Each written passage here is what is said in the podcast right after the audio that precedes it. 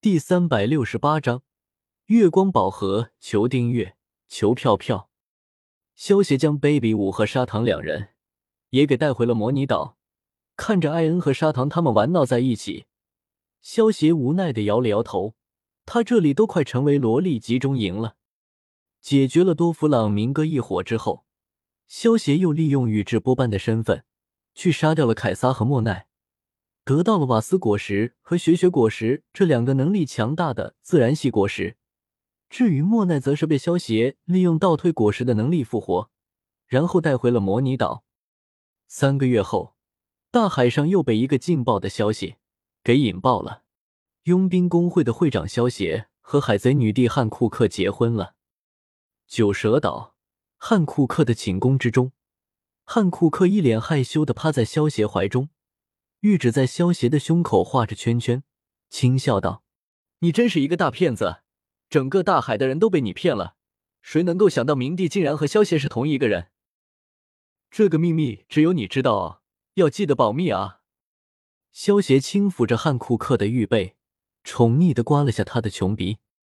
一个月前，萧邪来到九蛇岛，向汉库克表明了身份。当汉库克知道萧邪就是明帝的时候，第一时间是不相信，但是当萧协在他眼前变成宇智波斑的时候，他就无可救药的爱上萧协。之后，萧协利用消除伤痕的丹药，将汉库克三姐妹背后的天龙体印给抹除掉了。一个月之后，如胶似漆的两人就直接宣布结婚了。在距离两年之期到达之前的一个月，萧协利用宇智波斑的身份攻上了圣地玛丽乔亚。将上面的天龙人全部斩杀了。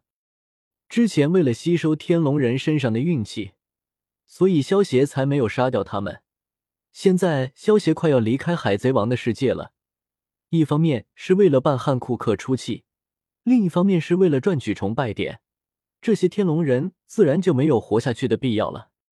一个月的时间转瞬即逝，萧协在海贼王的世界也待了两年的时间。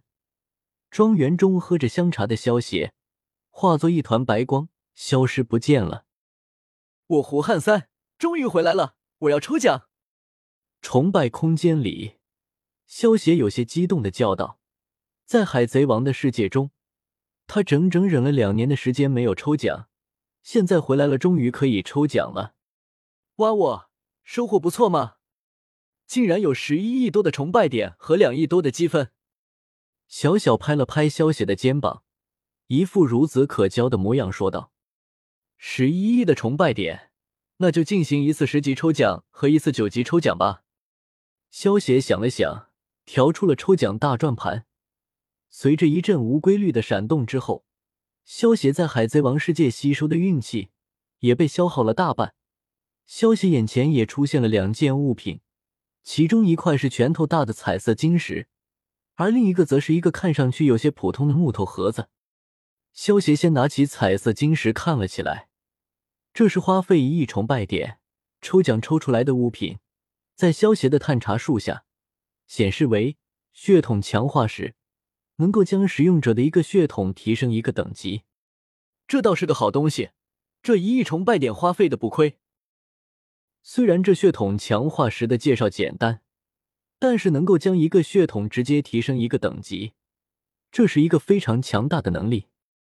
不过让萧协纠结的是，不知道该强化哪一个血统。不管是运运人血统、默默人血统，还是其他的几个血统，能力都是十分强大的血统。如果能够再提升一个等级，那么对于自己的实力提升，肯定能够有更大的帮助。既然说了运气无敌。那么就强化运运人的血统能力吧。萧协想了想，最后还是将血统强化石用来强化了运运人的能力。所谓管你实力滔天，终究敌不过我气运无敌。萧协用力一捏，血统强化石顿时化作一团七彩光团，没入了萧协的身体中。萧协的运运人血统也变成了气运掌控者。比起之前的运运人血统，能够吸收别人的运气和利用运气的能力，气运掌控者不仅能够吸收利用别人的运气，还能抢夺别人的命格。吸收运气是一时的，但是抢夺命格却是永久的。也就是说，萧协能够利用气运掌控者这个血统的能力，抢夺那些其他世界主角的命格，然后将自己打造成命格最强的主角。使用完血统强化石后，萧协拿起了木头盒子，消耗了那么多的运气，花费十亿崇拜点抽到的东西，肯定不会差。这个木盒子肯定不是他看上去那么简单。萧协对着木盒子使用了探查术，显示出了木盒子的信息：月光宝盒出自《大话西游》的世界。当使用者在月光下念出咒语的时候，能够让使用者穿越到自己想要达到的时空，有小概率会出现时空混乱的情况。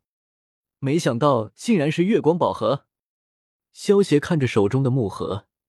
正面写着“回到未来时光倒流”八个大字，一侧有梵文写着“般若波罗蜜”的咒语，忍不住笑了起来。前世的时候，星爷的大话西游可是经典中的经典，对于这个月光宝盒，萧协自然也是非常熟悉。不过，月光宝盒的介绍中说有小概率会出现时空混乱的情况，这一点大话西游中也有表现。那就是至尊宝使用月光宝盒，原本准备回到过去救白晶晶，结果直接回到了五百年前，这应该就是时空混乱的结果。不过萧协有了气运掌控者的血统，只要在使用月光宝盒的同时，使用气运掌控者的能力，那么这些小概率事情，对于他来说就肯定不会发生。萧协在月光宝盒上注入灵魂之力。将它炼化成了自己的法宝，不然万一在使用月光宝盒回到过去的时候不小心掉了，到时候找不到的话，萧协估计想哭都哭不出了。炼化成自己的法宝之后，不管月光宝盒在什么地方，萧协一个念头就能够将它召唤回来了。萧协拿着月光宝盒，意念一动离开了崇拜空间。此时还是夜晚。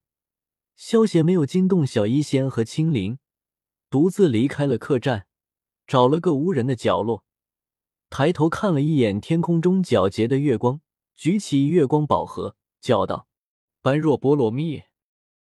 耀眼的月光形成一道光柱，照在月光宝盒之上，在月光的照耀下，月光宝盒涌出一道光照，将萧邪包裹住，带着萧邪凭空消失不见了。